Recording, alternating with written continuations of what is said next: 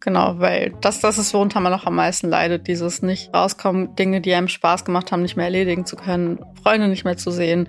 Keine Ahnung, dass die Wohnung furchtbar aussieht und man sich selber unwohl fühlt eigentlich darin. Ich glaube, man leidet da so sehr drunter und wenn das jemand mit faul verwechselt, ist das, glaube ich, sehr, sehr schmerzhaft. Mhm. Deshalb, ja, das ist es.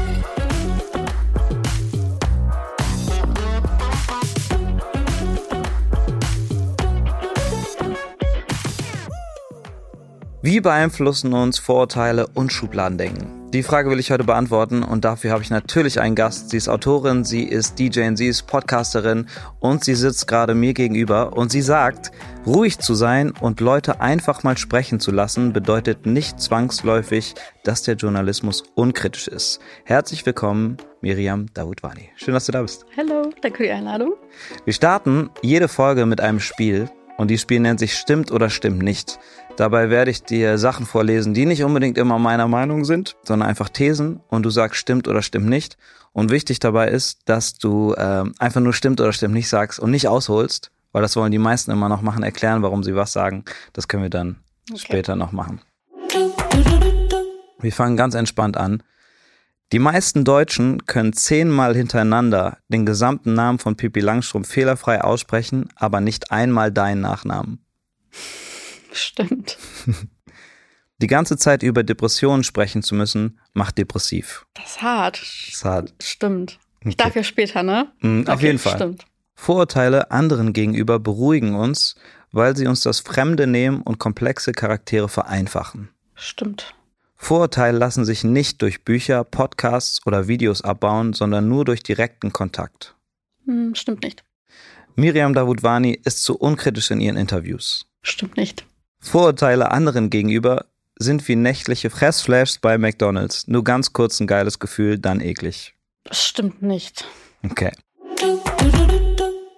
Bevor wir jetzt aber richtig ins Thema einsteigen, mhm. du nochmal erklären kannst, warum du wo stimmt oder stimmt nicht gemacht hast, mhm. wollen wir eine kleine Faktenlage abspielen, weil nicht jeder von unseren HörerInnen ist vielleicht so im Thema und da hilft es mal manchmal vielleicht ein paar mhm. Zahlen oder einfach mal einen Text zu hören über das ganze Thema und den schießen wir jetzt mal ab.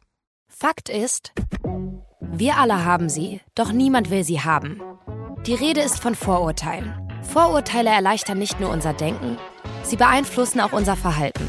Denn aus einem einfachen Kategorisieren entstehen Stereotypen und Stigmen. Meist mit dem Motiv der Abwertung. Psychische Erkrankungen seien eine Charakterschwäche. Depressive seien nur faul. Und alle Borderliner ritzen sich. Vorurteile sind weit verbreitet, unabhängig von Bildung, Milieu oder Herkunft. Die sozialen Gruppen unterscheiden sich nicht darin, dass sie Vorurteile haben, sondern darin, wem gegenüber sie Vorurteile hegen. Aus Klischees kann Diskriminierung werden. Wer Vorurteilen ausgesetzt ist, wird darüber hinaus eher krank. Denn laut einer Studie der IKK Classic leiden Personen, die bewusst oder unbewusst Ausgrenzung erfahren, häufiger unter Ess- und Schlafstörungen, Migräne, Burnout oder Depressionen und sind auf Therapie angewiesen. Zum Glück können Vorurteile verlernt werden. Jeder und jede kann etwas dagegen tun. Doch wie schaffen wir ein Bewusstsein dafür? Wie sieht eine vorurteilsfreie Kommunikation aus? Gibt es die überhaupt? Und welche Rolle spielt der Journalismus dabei, die in der Gesellschaft verankerten Denkmuster zu hinterfragen?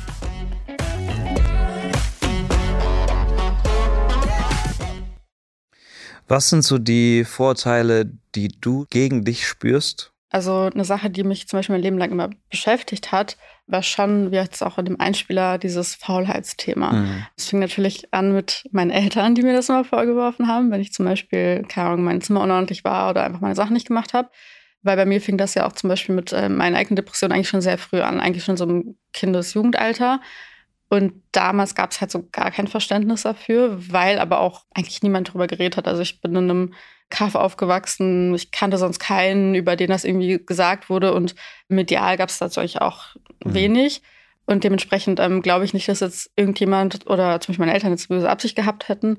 Ich glaube einfach, es gab da einfach gar nichts, was man irgendwie hätte darüber verstehen können. Und deshalb Glaubst du, das liegt auch daran, dass du ein Kind warst? Also, dass es für manche Erwachsenenköpfe auch schwierig ist, ah, Kinder, ja. die ja eigentlich noch nicht so viel erlebt haben können, also können sie natürlich. Am Podcast hört man das, was ich mit meinen Fingern, die Anführungsstriche hört man nicht. Ja. Also, dass das auch ein komisches Gefühl ist, dass Kinder auch depressiv sein können, hat das mit reingespielt? Ja, auf jeden Fall. Also man denkt sich wahrscheinlich gerade bei Kindern so, ihr habt ja noch keine Sorgen. Hm. Ich glaube, wir verbinden ja eben viele psychische Erkrankungen auch mit so krassen Schicksalsschlägen und gar nicht, dass da zum Beispiel einfach chemisch im Hirn was sein kann, Veranlagung oder dass auch andere kleine Sachen, die man jetzt vielleicht nicht so direkt sieht als so Trauma, dass das trotzdem traumatisch sein kann. Also zum Beispiel bei mir war es halt 100 Prozent einfach der Umzug damals nach Deutschland. Das war auch viel zu viel für so ein kleines Kind, was ich gar nicht verarbeiten konnte, was natürlich so voll die Wellen nach sich geschlagen hat.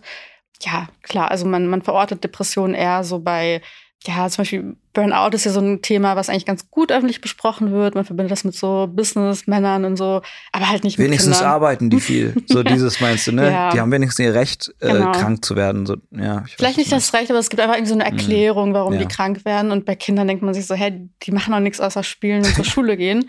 Deshalb, ja, wie gesagt, ich glaube, die Absichten waren gar nicht böse. Es ist einfach nur, warum wir denken, ähm, wer wie wann psychisch krank sein kann. Und ja, also ich glaube, mein erstes Vorteil, was mir begegnet ist, ist auf jeden Fall immer Faulheit gewesen, wenn ich eben zum Beispiel nicht aus dem Bett gekommen bin oder auch in der Schule meine Sachen nicht so sorgfältig gemacht habe. Und ja, das wurde einem natürlich von Lehrern, Eltern und so weiter immer gespiegelt. Heute weiß ich, äh, dass das nicht nur Depressionen waren, sondern ich habe jetzt eine ADHS-Diagnose seit einigen Monaten und das hat für mich so mein ganzes Leben endlich irgendwie erklärt und alles macht super doll Sinn. Aber auch das, ne, also es hat nicht nur mit Alter zu tun, sondern zum Beispiel auch mit Geschlecht. Bei ADHS wird jetzt zum Beispiel ganz oft vor allem bei kleinen Jungs diagnostiziert, weil die dann so hibbelig sind und ach, der Zappelphilipp und so. Aber bei Mädchen, die das vielleicht eher so nach innen haben, weil bei denen, äuß- also nicht bei allen, aber bei vielen äußert sich ADHS zum Beispiel eher so im, im eigenen Hirn, passiert einfach ganz viel. Man ist aber nach außen total ruhig und dann wird das einfach nicht erkannt. Genau, und dann heißt es ganz oft, ja, faul oder unzuverlässig. Du hast es so ein bisschen selbst angesprochen, dass als Kind du da auf sehr viel vielleicht Unverständnis oder ja Distanzierung vielleicht dann gestoßen bist, weil Leute es einfach nicht verstehen Mhm. können. So wenn das die eigenen Eltern sind oder im familiären Rahmen wahrscheinlich noch verletzender, schwieriger, als wenn es jetzt irgendwer ist. Hast du jetzt mit ein bisschen Abstand das Gefühl, dass seitdem du das auch thematisierst und vielleicht Menschen, die dich kennenlernen, so wie ich jetzt zum Beispiel, und das schon einfach wissen, dich anders behandeln? Ja und nein, also es ist auch schwierig, weil dadurch, dass es ja so super öffentlich ist, also jeder weiß so, ach, das ist die äh, mit dem Depressionspodcast. Man googelt deinen Namen Genau. und quasi das erste Wort ist so, obwohl du selber vielleicht dich als Person gar nicht nur damit identifizieren würdest. Genau. Meinst du, macht ja. es das schwieriger oder hat es auch Vorteile? Beides. Also klar kann man sich denken, dass vielleicht ähm, Leute dann eher Verständnis für haben, weil die einfach wissen, woran die sind. Also ich glaube, die sind jetzt nicht überrascht, wenn ich sage so, hey, sorry, ich habe Depression, das hat deshalb nicht geklappt. Aber gleichzeitig klar, man will ja auch nicht nur darauf festgenagelt werden, weil es ist dann doch auch komplexer. Und das ist ja auch ein Vorurteil, dass Menschen, die erkrankt sind, das als Ausrede nutzen würden für irgendwas. Und ich bin mir da sehr sicher, dass die wenigsten das tun und dass, wenn wirklich die Erkrankung dafür sorgt, dass man zum Beispiel jemanden enttäuschen muss oder unzuverlässig ist, dass es mit extrem viel Scham behaftet ist und dass es keiner wirklich gerne mag. Dementsprechend, ja, ist es schwierig. Ich glaube, ich habe mittlerweile einfach ein Umfeld. Ich glaube, man zieht das auch so an, dass man sich dann Leute sucht, die das verstehen, weil man irgendwann auch keine Kraft mehr hat, sich zu erklären. Dementsprechend, da ist bei mir eh alles cool. Jeder versteht das. Meine Eltern, klar, ist natürlich nochmal andere Generation, andere Kultur, schon bis heute schwer zu erklären, aber auch die lernen dann natürlich mit. Und insgesamt, klar, hat sich einfach super viel getan. Ne? Also die letzten 20 Jahre wurden die Themen ja immer wieder, vor allem eben auch gesellschaftlich und medial, ja ganz anders behandelt, beziehungsweise immer mehr behandelt. Nicht immer gut behandelt, da können wir auf jeden Fall auch drüber reden. Mhm. Aber es wurde mehr drüber gesprochen und alleine, dass man weiß, ach ja, sowas existiert ähm, und Menschen sind nicht einfach nur traurig oder einfach nur irgendwie haben keinen Bock, da gibt schon einen Fortschritt und davon profitieren natürlich alle Betroffenen, dass, dass einfach ein bisschen mehr drüber gesprochen Ja. wird. Wir wollen gleich auf jeden Fall nochmal so rauszoomen und mal über ähm, mediale Dinge sprechen, wie sie das vielleicht spiegeln oder eventuell auch verzerren. Vielleicht für unsere HörerInnen da draußen, die jetzt so denken, ich kann damit irgendwie relaten, ich fühle das ähnlich. Gibt es für dich, wenn du Leute kennenlernst, einen Punkt, wo du sagst, jetzt wäre was, wo ich eigentlich mal erzähle, dass ich Probleme mit Depressionen habe oder XY jetzt auf die jeweilige Person betroffen, du sagst, ey, das ist jetzt der Moment im Gespräch, da sage ich das? Ich finde das so schwierig, weil mittlerweile habe ich das Gefühl, dass, dass es so zum einen fast schon so trendy ist, sozusagen, und dass Leute auch sich vielleicht unter Druck gesetzt fühlen, irgendwas haben zu müssen in manchen Kreisen. So eine Und- Form der Romantisierung Ja, quasi auch. von Krankheitsbildern im Endeffekt. Ja, voll. Mhm. Und ich denke mir so, es ist voll okay, wenn man, wenn es einem einfach echt gut geht und man happy ist. Plus, es gibt einfach natürlich in jedem Leben Phasen, wo es einem schlecht geht. Das ist nicht direkt pathologisch. Ist auch mal wichtig zu unterscheiden. Deswegen, ich weiß nicht, ich, ich denke nicht, dass man sich da so, so outen muss, weil man spricht jetzt auch nicht über jede körperliche Erkrankung direkt mit Leuten. Ich mache das mittlerweile nach Gefühl. Also ich denke nicht, dass ich es Leuten sagen muss. Wie gesagt, es betrifft meistens einfach mich. Also ich leide am meisten drunter und nicht andere. Klar, es ist trotzdem ein Riesenthema, bei mir natürlich auch beruflich, deswegen kommt es meistens irgendwann zur Sprache. Aber ich finde nicht, dass da irgendjemand den Druck verspüren sollte, sich da irgendwie zu irgendwas zu outen. Also. Mhm. Und bei dir, du hast gerade selber gesagt, wurde es dann beruflich? Wie ist dieser Step gekommen von zu, seit ich Kind bin, vielleicht sogar denken kann, habe ich Depressionen oder ja, struggle so ein bisschen mit mir selber rum? Wie kommt dieser Punkt zum, ich mache das jetzt zu einem beruflichen Kontext? Also wie ist das passiert? Na, ich habe ja vor allem angefangen ähm, so Musikjournalismus und habe ganz viele vor Rapper interviewt und da ist mir aufgefallen, dass die eigentlich alle viel zu erzählen haben und glaube ich eben auch Leute erreichen, die da vielleicht weniger offen drüber sprechen. Also zum Beispiel eben junge Männer. Weil es auch da dieses Vorteil gibt, so ja, ach so, keine Rapper und so, die rappen eh nur über irgendeinen Müll und ich war immer so, nee, stimmt eigentlich gar nicht. Also ich finde, von allen Musikgenres, die ich so höre, wird das da eigentlich am häufigsten thematisiert und es hat volles Potenzial, wirklich Leuten zu helfen und junge Menschen zu erreichen. Und deswegen habe ich da so angefangen, hier und da mal Fragen zu stellen, habe gemerkt, okay, man öffnet da die Büchse der Pandora, da kommt so viel raus aus den Leuten und fand es schade, dass es darüber hinaus uns nicht passiert ist. Und also wir kennen es ja noch von ganz früher, wie mit vor allem mit Personen der Öffentlichkeit umgegangen wurde, so zu Britney Spears Zeiten und so. Also da war es immer so, okay, wow, der ist in Rehab, wie peinlich. Und das ja, war Hexenjagdmäßig, ne? Ja. So, ja. Und es war immer so einfach so eine Schlagzeile, aber keiner hat irgendwie der Person geholfen, da weiter nachgehakt, sondern es war einfach nur so, ja, irgendwie peinlich, warum macht ihr jetzt einen Zug? Und ja, total negativ konnotiert. Zum Beispiel, dass sich jemand helfen lässt. Ich das habe ich damals schon nicht verstanden. Ich dachte so, hey, wenn jemand eine Rehab macht, ist doch eigentlich ein guter Schritt. Eigentlich hätte man sagen müssen, cool, Britney Spears ist an dem Punkt, wo sie sagt, sie holt sich Hilfe. Voll. Das wäre die korrekte Berichterstattung gewesen, ne? Voll. Mhm. Und nicht dann diese Menschen verfolgen und die dann erst recht irgendwie in den Wahnsinn treiben. Ja. Genau, es war eh generell diese Ära damals, so ähm, Mitte, Ende 2000, da mit der ich ja auch so aufgewachsen bin. Dementsprechend hatte ich ja auch dieses komische Bild im Kopf und als ich dann eben Leute selber interviewt habe und gemerkt habe, okay, ich kann ja auch ein bisschen mit meiner Arbeit so Medienbilder ändern, habe ich gemerkt, okay, eigentlich müsste man da noch mehr drüber sprechen und nur so einem Nebensatz mal in einem Interview reicht nicht. Und da gab es zu dem Zeitpunkt tatsächlich kein Format, was sich nur dem Thema gewidmet hat. Und eben, ich fand, das war einfach ein viel zu wichtiges Thema, um das nur so mal zehn Minuten am Ende so, ach ja, ich habe in deinem Song gehört, du hast Depressionen, erzähl mal was. Okay, Interview vorbei. Sondern ich wollte halt was haben, wo man wirklich stundenlang nur darüber sprechen kann damit man eben auch wirklich aufklären kann, auch über Stigmata und nicht einfach nur das zum so Smalltalk-Thema macht. Ja, also ich habe eigentlich zum Beispiel dann meinen Podcast gestartet, um irgendwas zu haben, was ich selber nie hatte. Also es gab es einfach damals nicht. Ein Podcast ja. über psychische Erkrankungen gab Ich glaube, so starten relativ viele Dinge mit eigenen Bedürfnissen ja. und das im besten Fall überträgt sich auf andere. Ähm, Zusammenhang Musik oder gehen wir noch weiter raus, Kunst und psychische Krankheiten oder auch explizit Depressionen ist ja was, was quasi, ich glaube, seitdem es wahrscheinlich die Menschheit gibt, irgendwie zusammenhängt. Und äh, es gibt einen Folgen mit Curse, der da was zu gesagt hat, was ich eigentlich ganz interessant finde, weil sein Text hier teilweise auch sehr düster oder mhm. oft den Versuch haben, sich selbst zu reflektieren. Und äh, meine Frage an ihn war, kann man diesen State of Mind auch der Kreativität beschwören, ohne depressiv zu sein? Oder braucht es diesen, ich nenne das immer so diesen Bukowski-Schmerz, so, ey, du kannst erst richtig schreiben, wenn es dir richtig scheiße geht. Was ist dein persönliches Gefühl zu Kreativität und mhm. Depression? Inwiefern hängt das für dich zusammen? Ich finde das voll schwer, wenn man das miteinander verbindet. Also ich kann gar nicht so aus dieser Künstlerperspektive sprechen, weil ich ja eher auf der anderen Seite bin. Aber ich finde das voll gefährlich und ich finde das auch sehr romantisierend. Ich kann es aus so betroffenen Perspektive schon verstehen, weil ich habe das zum Beispiel auch, dass ich tatsächlich Angst hatte, als ich meine ersten Therapieerfolge hatte und gemerkt habe, boah, mir geht's irgendwie viel besser, hatte ich Angst, dass ich zum Beispiel meine Persönlichkeit, dass die sich verändert oder was auch voll viele sagen, so oh Gott, ich verliere meinen Humor, weil ja, mein Humor Kurt Krömer ist, so ist glaube ich, ein ganz gutes Beispiel gewesen. Ja. Ich weiß gar nicht, ob das in war das in deiner Folge? Irgendwo hat er es jedenfalls gesagt, äh, dass er Angst hat, diesen Vogel zu verlieren. Voll. Und ich gucke mir jetzt Sachen von ihm an und denke, ja, der Vogel ist schon noch da, aber es stimmt, der ist schon irgendwo weicher und vielleicht ein bisschen empathischer auch gegenüber einem anderen Menschen mhm. geworden dadurch, oder? Kann sein. Ich weiß nicht, ob es daran liegt, aber ja, auf mhm. jeden Fall. Und ich denke mir, es ist aber nicht unbedingt was Schlechtes, ja. den Vogel zumindest so, keine Ahnung, mal ein bisschen zur Seite zu legen wie gesagt, ich habe selber gemerkt, dass ich mir immer wieder selbst im Weg stand, dadurch, dass ich dachte, oh Gott, das ist so ein essentieller Teil meiner Persönlichkeit. Ich identifiziere mich so krass mit dieser Erkrankung.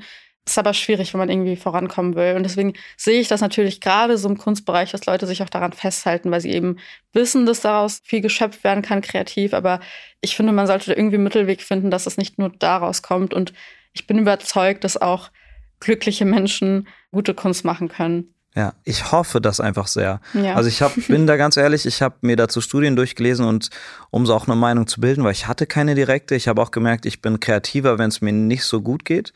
Und es gibt eine Studie, die besagt, dass Menschen, die genetisch quasi eine höhere Gefährdung an Depressionserkrankungen haben, im Durchschnitt ein höheres Niveau an Kunstfertigkeit Mhm. erbracht haben.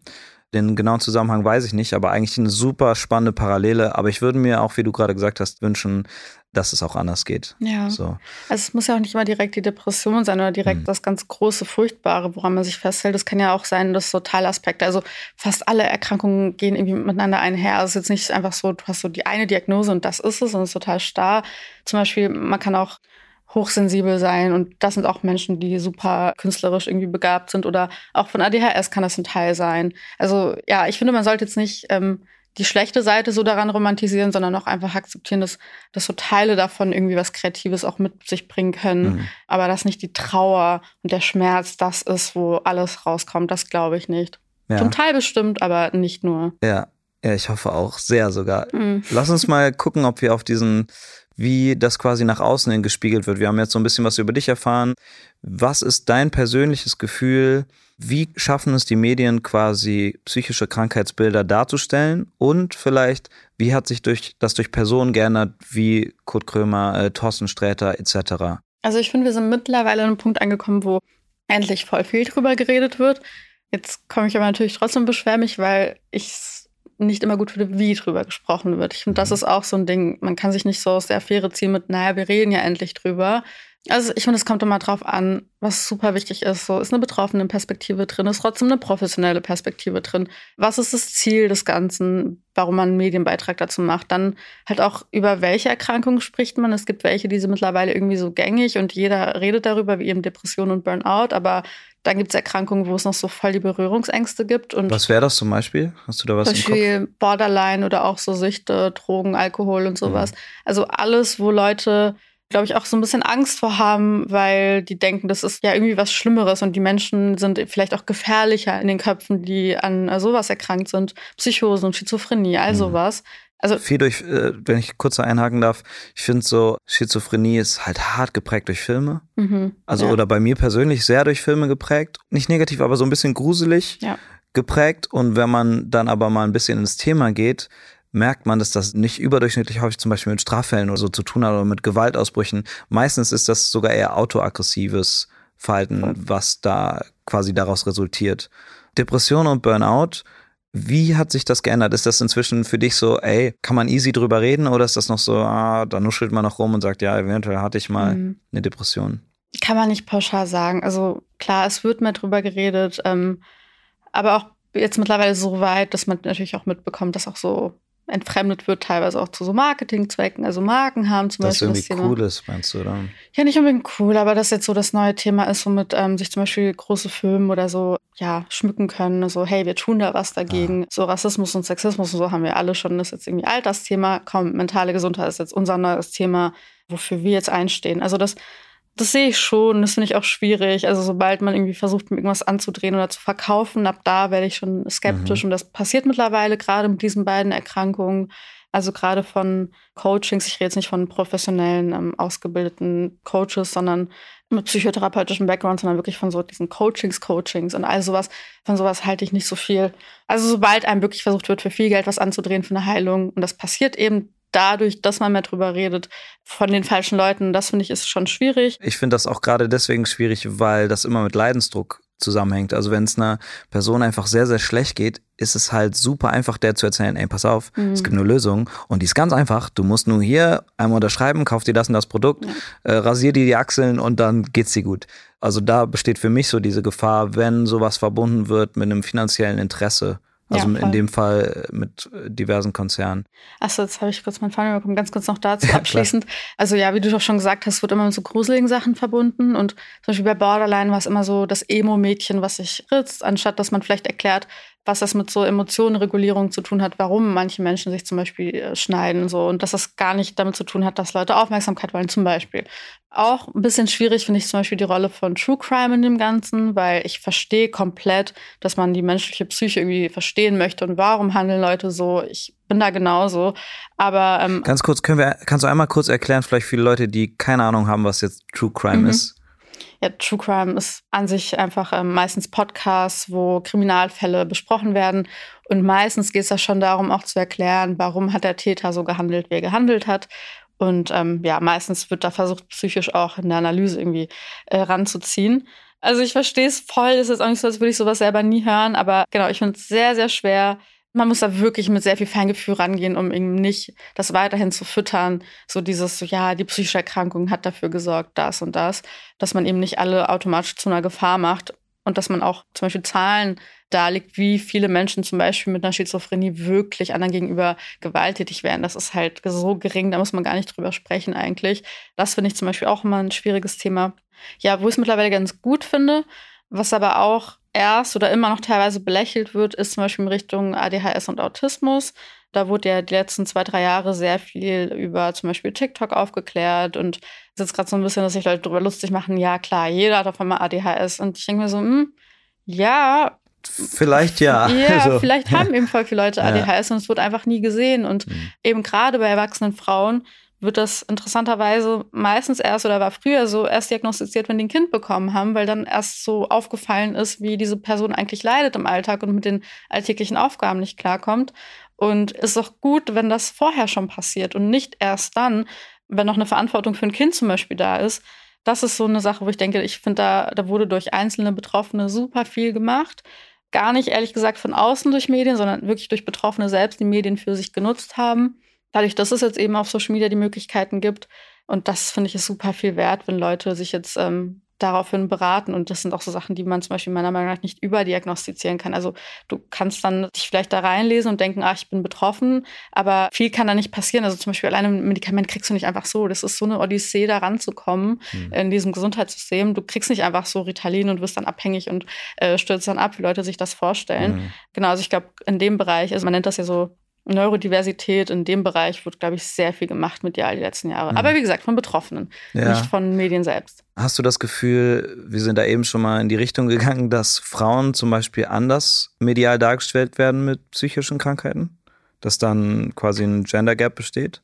Ja, auf jeden Fall. Also, wie du auch schon gesagt hast, gerade in so Filmen und so weiter, aber auch bis heute, auch wenn diese Britney-Rehab-Zeiten gar nicht mehr so akut sind wie damals, also ich habe schon das Gefühl, dass nach wie vor Frauen immer noch als so ein bisschen crazy dargestellt werden, wenn dann mal was ist. Und bei Männern ist mittlerweile durch Bewegungen, die auch wichtig sind, dass man zum Beispiel über toxische Männlichkeit redet und so, ist ja alles wichtig. Aber da habe ich schon das Gefühl, dass es oft immer noch so eher beklatscht wird, wenn auch drüber geredet wird. So, oh, das ist jetzt voll mutig, dass er das ja, sagt. Ja. Und bei Frauen ist es schon oft immer noch ein bisschen, ja, ein bisschen loco. Ja, ja. Wir wollen auch mal so gucken, wie du persönlich quasi an Interviews rangehst, gerade wenn es um dieses Thema geht. Und ähm, wir haben einen Spieler von Doni mhm. Hayali, er grundsätzlich zum Thema Journalismus und ich will mal hören, was du dazu denkst. Mhm. Den schießen wir einmal ab. Also so ein bisschen Zurückhaltung muss ich mir auch immer wieder vornehmen, täte uns irgendwie ganz gut. Und dann kann man auch streiten, wenn es um die Sache geht, um das Argument und nicht um, und es nervt mich wahnsinnig, irgendwelche Schubladenzuschreibung. Ob es nun links oder rechts oder oben oder unten oder arm oder reich oder Stadt oder Land oder jung oder alt. Es ist schon wichtig, weil man dann versteht, warum jemand wie argumentiert. Ein junger Mensch mhm. will vielleicht was anderes als ein alterer Mensch. Aber dann geht's doch um die Sache. Worauf ich hinaus will in dem Fall ist, sie redet da über dieses Schubladendenken. Mhm. Wo kommt jemand her? Und das Internet hat es uns halt sehr leicht gemacht, quasi jemanden kennenzulernen, ohne jemanden kennenzulernen. Das heißt, ja. also Vorbereitung auf dich, gucke ich, ah, wer ist sie, was macht sie, gucke mir ein paar Sachen an und baue ich dir eine Schublade und du kommst jetzt hin und ich muss gucken, ob du da reinpasst oder nicht. Mhm. So, im Endeffekt ist es so. Hast du das Gefühl, dass das deine Form vom Interview oder auch vom Podcast manchmal erschwert, dass du schon so viel über eine Person rausfinden kannst? Ja und nein. Ich finde, wenn man sich dessen so sehr bewusst ist jedes Mal, dann, dann eigentlich eher nicht. Plus tatsächlich gibt es meistens zu den Themen eben noch nicht viel über die Leute. Deswegen kann ich das gar nicht so sagen. Ähm, klar, es gibt ein, zwei Personen, die zu Gast waren, die da auch oft drüber reden. Bei denen findet man natürlich viel. Aber da die meisten zum ersten Mal bei mir auch so richtig ausführlich drüber sprechen, begebe ich mich da jedes Mal eigentlich auch so ein unbekanntes Gebiet und erfahre da auch zum ersten Mal Dinge. Dementsprechend geht das aber klar. Ich glaube, Vorurteile und schon Gedanken zu einer Person vorher hat man immer. Also gerade eben bei Menschen aus der Öffentlichkeit, die teilweise seit Jahren irgendwie was machen. Man hat immer irgendein Bild und auch als Journalist, Journalistin kann man nicht einfach seine menschlichen, normalen Gefühle abstellen. Also man muss sich das wirklich jedes Mal aktiv bewusst machen, bevor man da reingeht. Und zum Beispiel auch eine Sache, die auch, glaube ich, wichtig ist, ist zu verstehen, dass auch Menschen, die man nicht mag oder mit denen man komplett widerspricht, dass die halt auch irgendwie eine Psyche haben. Und wenn man das nicht gerne hört, ähm, klar, denke ich mir auch, weiß ich nicht, bei Rechten ziehe ich zum Beispiel auch mal eine Grenze, aber auch die werden ihre Probleme haben. Interessiert mich jetzt persönlich dann vielleicht nicht so sehr. Und das soll, wie gesagt, auch wie bei True Crime so ein bisschen. Ich finde, man sollte zum Beispiel menschenfeindliches Verhalten nicht erklären mit der Psyche. Das ist keine Erklärung dafür. Aber dass die eine haben und dass die bestimmt auch ihre Dinge haben, das ist halt irgendwie klar. Aber wenn wir jetzt mal so von Leuten reden, die mir vielleicht selber nicht auf den ersten Blick super sympathisch waren, ähm, klar, da würde ich Dunja Hayali schon äh, zustimmen, dass man ähm, schon versuchen muss, über die Sache zu sprechen. Und bei mir ist es halt Psyche und klar waren da Leute, wo ich Vorurteile hatte, aber die muss man irgendwie zur Seite legen. Gerade bei dem Thema, sonst kommt man da nicht voran. Ich habe das in dem Stimmt oder Stimmt nicht Spiel mal so mhm. angestupst. Deine eigene Einschätzung zum Thema kritisch sein, welche Aufgabe hat ein mhm. Journalist oder eine Journalistin? Ist das bei dir ein Prozess oder warst du früher unkritischer als jetzt? Ich fand ehrlich gesagt, ich war äh, früher kritischer, mhm. weil ich früher auch eben dachte, so ja, die Aufgabe des Journalisten ist halt auch einfach kritisch zu sein, permanent. Aber da gibt es ja so viele Arten und Weisen und Medienformen. Und ich glaube, das wird auch oft vergessen von Leuten, die so Sachen verfolgen, dass zum Beispiel, sagen wir mal, irgendein Künstler bringt Musik raus. Der wird zu seiner neuen Musik von tausend Leuten befragt und es gibt verschiedenste Perspektiven. Und ich muss nicht alles abgreifen. Also ich muss nicht komplett alles, was der mal verkehrt gemacht hat, drin haben. Ich muss nicht alles zu dem, was er jetzt gerade macht, wissen. Also es reicht, finde ich, wenn jeder so seine Perspektive reinbringt. Und meine ist halt einfach Psyche als Thema. Ich bin zum Beispiel keine klassische Politjournalistin oder so. Dementsprechend finde ich, muss man nicht immer wieder alles von vorne aufrollen und alles kritisch hinterfragen, was die Person je gemacht hat. Klar gibt es da, finde ich, auch, auch Grenzen und manche Leute, wo ich denke, so, hm, denen will ich keine Plattform geben, weil ich vielleicht Dinge nicht gut fand, die die in der Vergangenheit gemacht haben. Aber grundsätzlich kann man nie alles abbilden und ich weiß halt, ich mache diese eine Nische und die kriegt man bei mir und man kriegt jetzt nicht den super kritischen äh, Politjournalismus. Beides kann existieren und sollte auch. Ich finde, das ist voll okay. Manche Sachen unterhalten einen, manche Sachen komforten einen einfach und manche guckt man eben, weil man die paar nachgehakt haben möchte. Genau, ich finde bei meinem Thema klar, wenn, wenn ich merke, da erzählt jemand was, wo ich so gar nicht mit übereinstimme. Zum Beispiel gibt es auch Leute, die auch gesagt haben, ach, Therapie halte ich für Schwachsinn. Also natürlich äh, gehe ich da Was sagst ein. du dann? Also ich respektiere natürlich die Meinung, aber das ist schon, finde ich, immer individuell. Also hm. es hat dann bei der Person nicht geklappt und vielleicht hat es bei der Person mit der anderen Person nicht geklappt, aber grundsätzlich ist es sehr wissenschaftlich erwiesen, dass Therapie hilft. Solange die Wissenschaft auf meiner Seite ist, fühle ich mich da safe. Deshalb mhm. denke ich mir so, hm, nee, da sage ich dann schon was. Oder da kann man drüber sprechen und dann kann die Person ja auch erklären, warum sie das so denkt. Aber ja, genau, ich finde, mein Podcast ist jetzt nicht der Raum für das super kritische Nachgehake ist einfach das, ja. das falsche Thema dafür. Ja. Wie hat sich vielleicht das Wording verändert? Weil ich meine, das Thema ist sehr in medialen Fokus gerückt. Ich finde, dass das so vor zehn Jahren vielleicht das, oder auch jetzt eigentlich auch noch das Thema Rassismus ist und Homophobie, wo man gemerkt hat, ah, geht es ums Thema Gendern, geht es äh, darum, wie bezeichne ich jemanden mit dunklerer Hautfarbe. Mhm. Ne, wie lässt sich das übertragen auf das Thema psychische Gesundheit? Vielleicht in deinem eigenen Podcast gibt es da Sachen, wo du sagst, ah, jetzt achte ich ganz genau auf meine Wortwahl. Bei dem Thema musste ich eigentlich von Anfang an schon auf die Wortwahl achten. Also du spielst wahrscheinlich auch an auf so, dass, weiß ich nicht, zum Beispiel in unserem Alltagsgebrauch ja bestimmte Worte aus der Psychologie so mitgenommen wurden, wie, weiß ich nicht, triggern oder mhm. sowas. Oder die ist krank anstatt die hat eine Krankheit oder halt zu sagen, dass es halt vielleicht auch eine Phase des Lebens ist, mhm. in dem es einem nicht gut geht. Ja. Achtest du da noch so ganz bewusst drauf oder ist das schon? Ich glaube, es ist so? mittlerweile schon ganz gut drin. Ja, und ich finde, Sprache hat schon sehr viel Macht. Deswegen finde ich schon, dass es auch wichtig ist, darauf zu achten. Aber es sehen Leute auch unterschiedlich. Deswegen auch da, ähm, manche Leute fühlen sich auch wirklich einfach krank und sind so, ey, das knockt mich komplett aus. Ich fühle mich krank und nicht fähig, irgendwas zu machen, aus dem Bett zu gehen und äh, will das auch so bezeichnen und will auch keine beschönigende Bezeichnung dafür. Genauso wie zum Beispiel für manche Leute eben dieser Begriff neurodivergent, neurodivers irgendwie so, so denen hilft, weil die sich eben nicht so abgestempelt fühlen als, okay, ich habe jetzt irgendeine Krankheit. Ist es ja auch nicht. Es ist ja alles irgendwie so auf einem Spektrum, wie zum Beispiel Autismus. Das heißt nicht, dass man direkt die ähm, äußerste Form davon hat oder dass jeder krass drunter leiden muss, sondern das blendet ja auch mal die, die guten Aspekte davon aus. Deshalb verstehe ich, dass man solche Begriffe dann gerne verwendet. Für mich persönlich, mir ist es eigentlich irgendwie egal, wenn ich darüber spreche, wie es mir geht, weil ich denke mir so, ich weiß irgendwie, wie es mir geht und kann das zum Ausdruck bringen und wie das jemand von außen bezeichnet, ist mir egal. Aber ich verstehe, dass man in Medien irgendwie da eine Verantwortung hat und dass andere auch gerne zum Beispiel nicht als krank bezeichnet werden ja. wollen. Was können vielleicht Journalistinnen tun, um Stereotype zu entstigmatisieren und nicht noch zu verzerren? Womit müsste man sich beschäftigen, bevor man beispielsweise in ein Interview geht mit einer Person mit einer psychischen Krankheit? Also erstmal finde ich, wie gesagt, immer, wenn man darüber spricht, ohne Betroffene geht das nicht. Und auch da gibt es ja nicht den einen Betroffenen.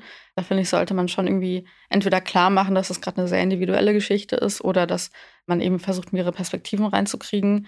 Ja, und wie gesagt, alles irgendwie absegnen lassen, weil Journalisten sind eben keine Psychologen am Ende des Tages. Das mache ich bei mir auch immer wieder klar. Ich weiß sehr viel über das Thema, aber ich bin kein Psychologe und ich lasse alle Folgen nochmal von einem absegnen. Lass alles nochmal auf Fakten checken. Das finde ich auch immer sehr wichtig.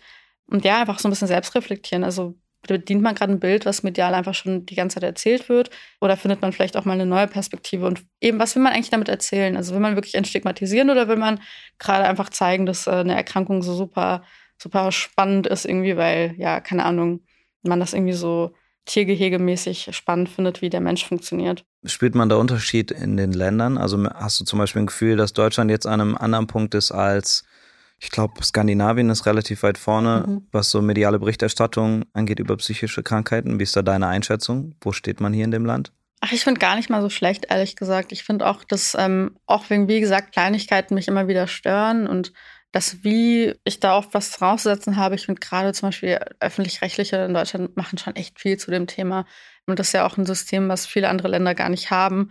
Klar, wenn man sich mit Skandinavien vergleicht, kann man sagen, hm, die sind vielleicht weiter, aber insgesamt, also ich komme jetzt zum Beispiel zur Hälfte aus Rumänien, zur Hälfte aus dem Iran, also im Vergleich dazu ist es halt immer noch sehr gut, was hier besprochen wird. Zum Beispiel eine meiner besten Freundinnen aus Rumänien ist Psychologin. Hier versuchen alle einen Therapieplatz, die findet keine Arbeit. Also klar, es ist in anderen Ländern anders, aber in Deutschland gar nicht mal so schlecht. Vielleicht ist auch einfach eine Frage, das klingt jetzt vielleicht ein bisschen dämlich, aber auch der Zeit. Also weil, weiß ich nicht, ich hätte jetzt die Zeit, abends nach Hause zu gehen und mir deinen Podcast anzuhören mhm. oder mir wissenschaftliche Sachen durchzulegen, aber vielleicht die alleinerziehende Mutter im Iran, keine Ahnung, die den ganzen Tag geschuftet hat oder so und abends nach Hause kommt, die hat vielleicht andere Sachen zu tun, mhm. als sich noch damit auseinanderzusetzen. Deswegen tue mich da mal so ein bisschen auch schwer mit den Vergleichen. Mein persönliches Gefühl auch, dass man relativ weit ist und dass schon auch diese Gefahr, dass das so überschwappt zu so einer Romantisierung von, dass Leute ihre Sätze anfangen, mein Therapeut hat gesagt und gar nicht vorher erzählt haben, dass sie in der Therapie sind. Ich bin mir da noch gar nicht so sicher, ob das ein gutes Gefühl ist oder ob das vielleicht in eine falsche Richtung geht. Ja, also es muss ja gar nicht die ähm, alleinerziehende Mutter im Iran sein, sondern eben auch in Deutschland ist ja die Frage, mhm. über wen spricht man und wer spricht. Und klar, auch hier ist es so, dass natürlich zum Beispiel ähm, ärmere Menschen, Menschen, die Hartz IV beziehen, Menschen mit Migrationshintergrund, also es gibt so ganz klare Gruppen, die schon sowohl in der Wissenschaft, aber auch in den Medien einfach exkludiert werden, wenn man darüber spricht und mit denen man direkt noch weniger redet die haben auch so einen schlechteren Zugang dazu, weil eben Psyche ist teuer auch. Also eine gesunde Psyche zu haben ist teuer. Das äh, Gesundheitssystem trägt das nicht. Dass man sagen kann, jeder kriegt einfach eine Therapie oder für jeden wird das Leben so gestaltet, dass er sich da irgendwie helfen kann. Das ist einfach leider nicht so. Und deswegen, wenn du Geld hast, kannst du zum Beispiel sagen, okay, dann mache ich halt eine private Therapie oder versuche andere Möglichkeiten zu finden, wie ich mir damit helfen kann. Aber wenn du das Geld nicht hast, dann geht das nicht. Und genauso ist es bei dem darüber sprechen. Also wenn du eben den ganzen Tag unterwegs bist, deswegen auch meine Eltern, dass sie kein Verständnis für hatten, hat auch damit zu tun. Die waren halt den ganzen Tag arbeiten, schwer körperlich arbeiten, kamen dann nachts nach Hause. Natürlich verstehe ich jetzt heute, dass sie dann kein Verständnis hatten für ihre depressive hm. Teenager-Tochter. Nur das Kind kriegt das vielleicht noch nicht zusammengebastelt, dass die Eltern vielleicht Genau. auch wenig Chance haben, das zu verstehen, ne? kann Eben. ich mir vorstellen. Eben, also wer sich mhm. damit beschäftigt, ist, finde ich, auch eine Sache von Klasse, auch da viel drüber reden zu können ist schon irgendwo auch was Privilegiertes. Also, dass ich in meinem Arbeitsumfeld sagen kann, hey, mir geht's heute schlecht wegen meiner Psyche, ich kann heute das und das nicht machen. Das hätten Arbeiter, Eltern wie meine Eltern niemals machen können. Die können Die nicht sagen, halt ich, ja, worden. Ne? genau, ich kann heute nicht zur Arbeit kommen, mir geht's schlecht. Das geht halt so Ja. nicht.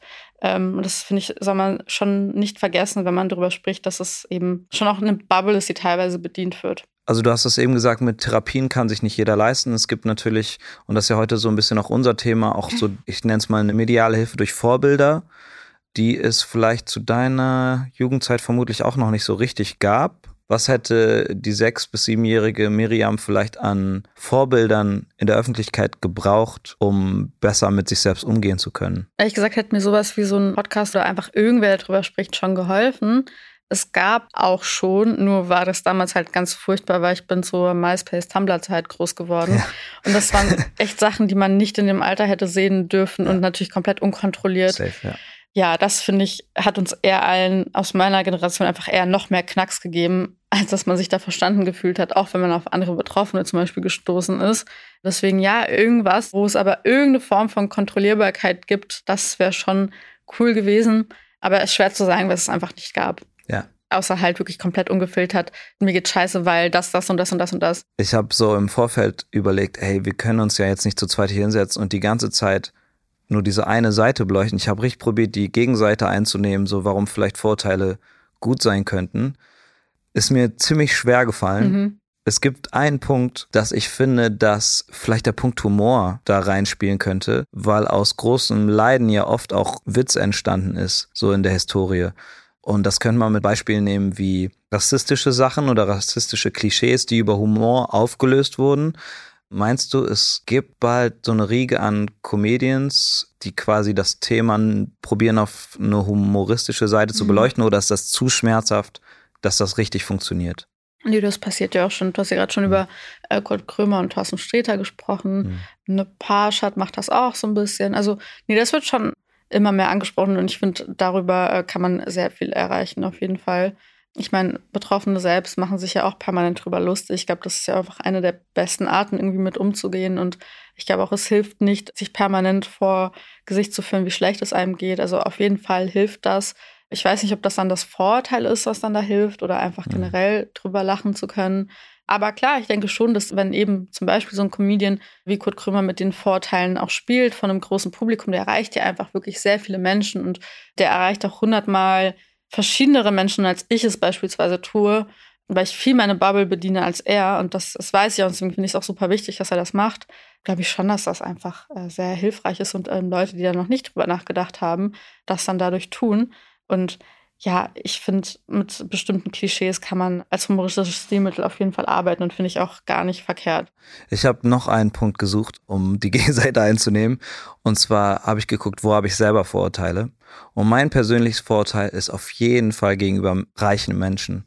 Das, Ich habe da richtig drüber nachgedacht. Das ist mein Ding. Ich habe ein Interview von dir gesehen mit Haftbefehl und da erzählt er so, dass er in einem, da wart ihr in irgendeinem Hotel, ich weiß nicht, wie das heißt, und er hat irgendwie Sachen aus dem Fenster geschmissen und Teppiche verbrannt. Und ich habe so richtig gemerkt, wie in mir sowas so gemacht hat, wo ich so, Alter, du weißt genau, wie das ist, keine Kohle zu haben. Du kannst doch nicht jetzt hier in so einem Interview sowas erzählen und ich weiß, dass die Kids zuhören und so, das geht doch nicht. Was ist dein Vorurteil? Hast du eins? Ja, doch, ich würde mich da auch anschließen, was Reiche angeht. Also ich glaube, wenn ich so einen typischen BWL-Kragen hoch, Ralf Lauren-Typ sehe, da habe ich bestimmt auch meine Vorurteile. Ja, Werden wir die los? werden wir die los? Helfen die mir dabei, die loszuwerden? Genau, gute Frage. Ist das nicht Eigenverantwortung vielleicht? Also ist vielleicht ein bisschen zu leicht zu sagen, ja, wenn man es jetzt auf dich übertragen würde auf, oder auf Menschen grundsätzlich mit psychischen Krankheiten, haben die die Aufgabe, dich davon zu überzeugen, dass das eben nicht die komplette Person ist, sondern vielleicht nur ein Teil. Ich glaube, erstmal muss man ja eh niemanden von irgendwas Mhm. überzeugen. Also Ja. wenn man das Interesse hat, weil man zum Beispiel unter seiner Depression leidet und verstanden werden möchte, dann klar, muss man natürlich auch selber sprechen. Das vergeht nicht einfach so, nur weil irgendjemand irgendeinen Podcast da draußen macht, gerade in seinem persönlichen Umfeld. Ja, ist halt die Frage, will der, dass wir Mhm. den mögen oder nicht? Ich glaube meistens wahrscheinlich nicht unbedingt. Deshalb Wir können ja einen kleinen, sich das wir machen hier einen kleinen Ausruf. Wenn jetzt gerade jemand zuhört, der viel Geld hat, also wirklich, wir reden wirklich über viel Geld, ne? Das Vorteil geht schon über Menschen mit Ja. sehr, sehr Ja. viel Geld. Dann Meldet, euch, bitte. meldet euch und gebt uns was ab. Ja. Na, so, Punkt. äh, wir kommen schon fast zum Ende. Ich habe noch eine letzte Frage Mhm. an dich. Stell dir vor, eine Fee erscheint und die sagt so, ey, du hast einen Wunsch frei, du darfst ein Vorurteil gegenüber Menschen äh, mit psychischen Krankheiten, das wird aus der Welt gelöscht. Hättest du eins im Kopf, was du sofort nehmen würdest? Ja, eigentlich wie zu Beginn, dass Menschen mit psychischen Krankheiten faul sind.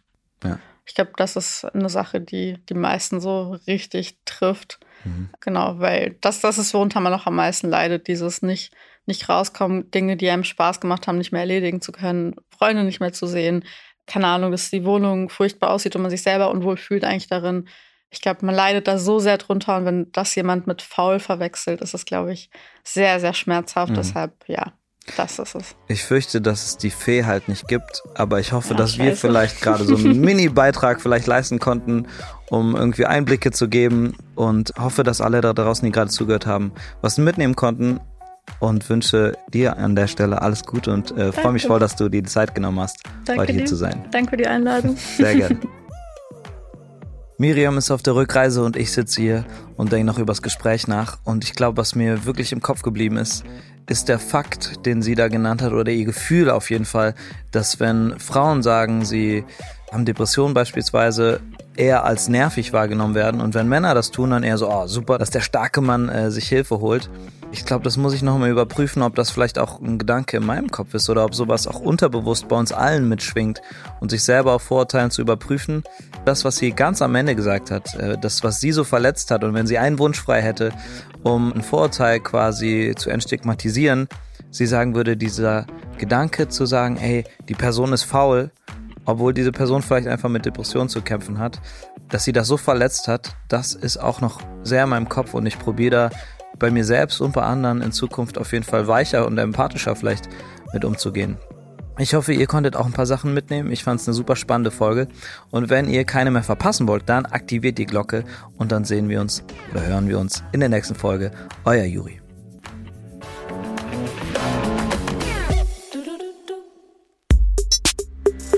Versprochen ist ein Kongster Podcast, produziert von Maniac Studios.